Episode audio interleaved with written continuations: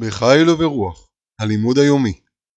פרק מספר 67 גאולת ישראל קמעה קמעה, חלק ב' חושך ואור משמשים בערבוביה. העובדה שהגאולה היא תהליך מלמדת אותנו כי הגאולה מוכרחה להתנהל בדרך הטבע, ולא על ידי ניסים על-טבעיים. נס איננו תהליך. נס על-טבעי הוא שינוי חד ומהיר. רק בדרך הטבע קיימים תהליכים. הדברים מתפתחים באיטיות ובהדרגה, שלב אחרי שלב. כך כתב הרב יששכר שלמה טייכטל, השם ייקום דמו, בספרו אם הבנים שמחה.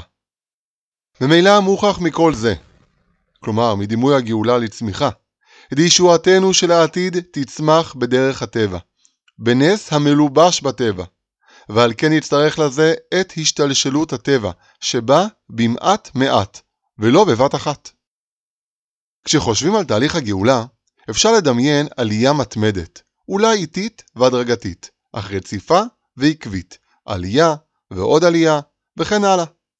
אולם, כשאנו מביטים בעולם, אנו מגלים כי המציאות אחרת. במציאות אמנם ישנן עליות והצלחות מזהירות, אך ישנם גם לא מעט מורדות וכישלונות כואבים. שוב ושוב חוזרת ונשאלת השאלה, האומנם נמצאים אנו בתהליך של גאולה? או שמא אין זו אלא תקוות שווא? בא רבי חייא ומלמדנו שתהליך הגאולה דומה להופעת אור השחר בעולם. בתחילת הופעתו של אור השחר הכל סביב עוד חשוך, ורק כאשר האור במילואו, שר החושך לגמרי. כל עוד אין האור מופיע במלוא תוקפו, גם החושך עודנו שורר.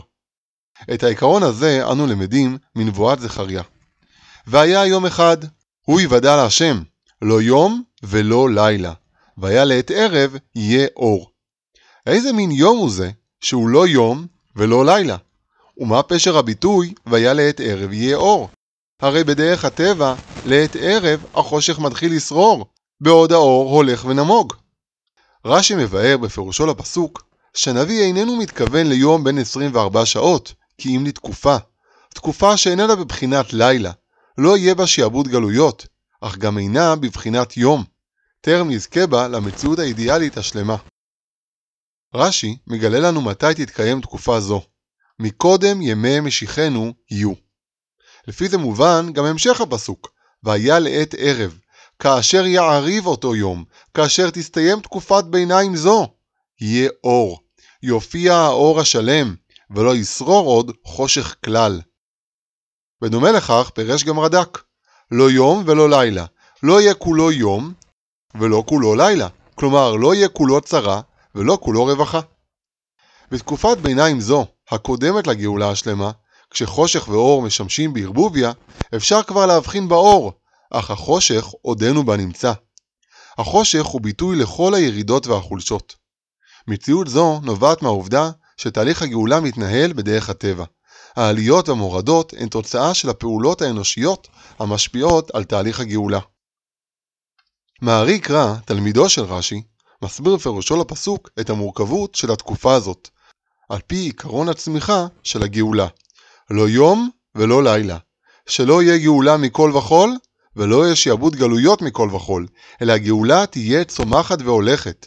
והיה לעת ערב יהיה אור, ולבסוף יהיה כולו אור. הגאולה היא תהליך איטי, הדרגתי ומתפתח. ובמשך כל התהליך הזה, האור והחושך משמשים בערבוביה, והגאולה צומחת לאיטה. קמעה קמעה.